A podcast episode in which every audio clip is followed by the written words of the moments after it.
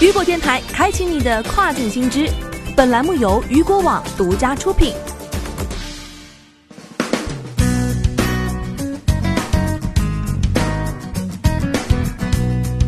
Hello，大家好，欢迎大家锁定雨果电台，这里是正在为您播出的跨境风云，我是佳佳。今天我们来聊一聊一个紧急的新闻啊！亚马逊至少六个美国仓库出现了确诊病例，疫情之下，这些产品卖断货了。截至目前啊，国外累计确诊三十三万六千七百六十九例，死亡一万五千四百八十七例，全球确诊病例超过了四十一万，美国连续两天单日新增过万。那么在疫情之下，跨境电商卖家的订单出现了爆单与暴跌两极分化。亚马逊在美国六个仓库的员工确诊感染。据美国约翰斯霍普金斯大学实时监测系统统计，截至美东时间三月二十四号下午六点四十七分，美国已至少有新冠肺炎确诊病例五万三千六百六十例。与二十四小时前相比啊，美国单日新增新冠肺炎一万零四百四十六例，新增死亡一百七十例，为疫情爆发以来美国单日死亡病例数最高的一天。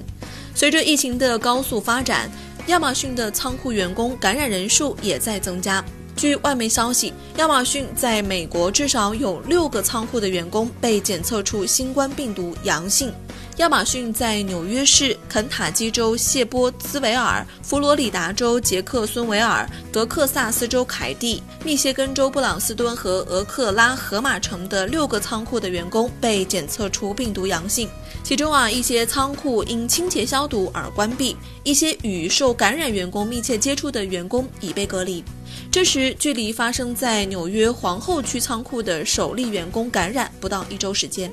媒体分析啊，虽然亚马逊收到的购物需求暴涨，但如果亚马逊的仓库因疫情而不得不关闭，那么可能会减少或减缓发货。目前，美国站多款产品被延迟一个月配送，而四月五号后非必需商品能否恢复入仓有待确认。与此同时啊，欧美市场的亚马逊卖家们的订单量开始有了明显的分水岭，其中健身器材等产品是热销的。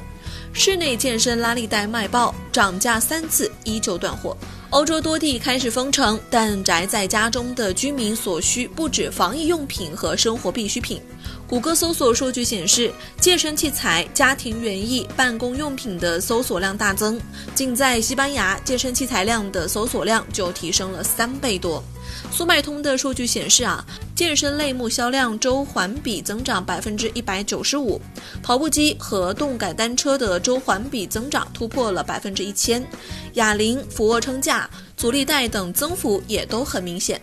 亚马逊上的情况也类似了。一位卖家销售室内健身拉力带，近期啊，其直接冲进了大类 TOP 五十，涨价三次后还是断了货。另一位卖家上架了电脑摄像头，第二天自发货就出了五十多单。据卖家消息，其数据监控显示，许多的清洁类、防护类、安防报警类、一次性厨具、室内健身类产品排名上升是非常快的。有卖家表示。已经开发了一些室内运动的产品，就等着亚马逊解封搞起来了。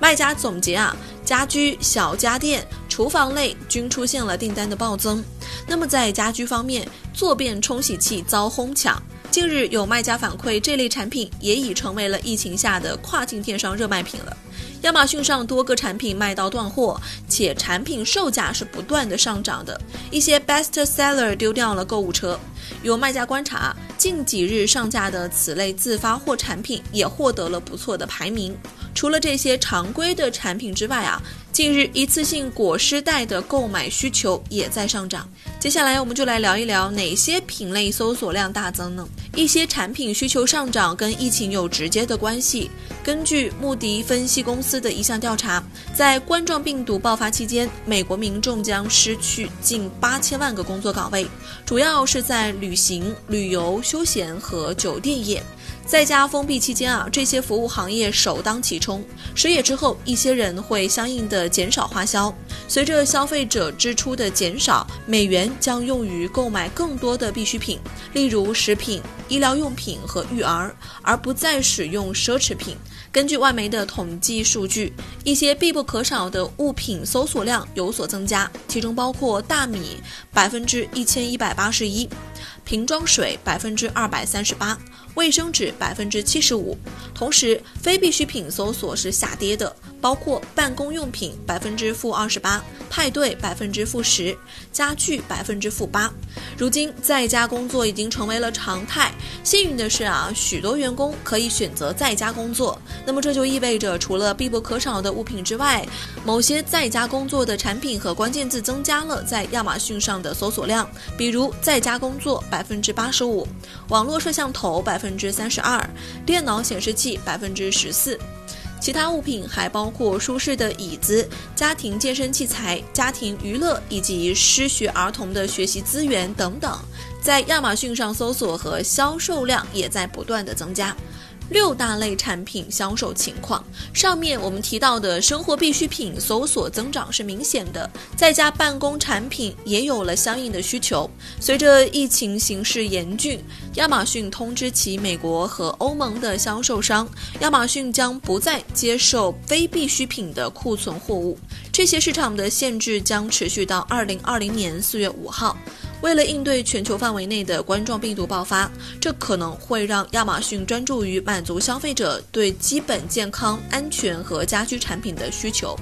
根据丛林侦查员的数据，至少有百分之五十三的亚马逊卖家受到了这种限制的影响。几乎所有的第三方卖家都是通过亚马逊 FBA 进行销售的，并且只选择当前允许的类别进行销售。目前啊，这些限制何时会取消还不得而知。这也意味着美国和欧洲的 FBA 卖家将无法通过卖家中心创建发货。那么在四月六号之前，亚马逊只接受家庭必需品和医疗用品，也就是卖家提到的六大类。那么这种情况下，能销售六大类的卖家显然是很幸运的，也是众多卖家羡慕的对象啊。此前有卖家提到，想知道六大类销售状况。我们再一起看看允许的类别当中有多少亚马逊卖家出售商品：婴儿百分之十七，保健与家庭百分之二十，美容与个人护理百分之二十，杂货百分之十二，工业与科学百分之九，宠物用品百分之十五。那么根据相关卖家的反馈啊，被划分到安全地带的六大品类，很多产品的销量都出现了增长，但是变化来的有点快啊。如今亚马逊大部分类目的 FBA 预计配送时间被延期到一个月至四月二十一号，美国站和英国站被波及，所以啊，这次六大类也不能幸免了。部分产品在一定程度上受到了波及。总体局势来看啊，目前有不少的卖家出现了订单下滑，但是部分卖家找对了产品，依旧是卖的火热。好的，以上就是本期跨境风云的全部内容了，感谢您的收听，我是佳佳，下期我们再见，拜拜。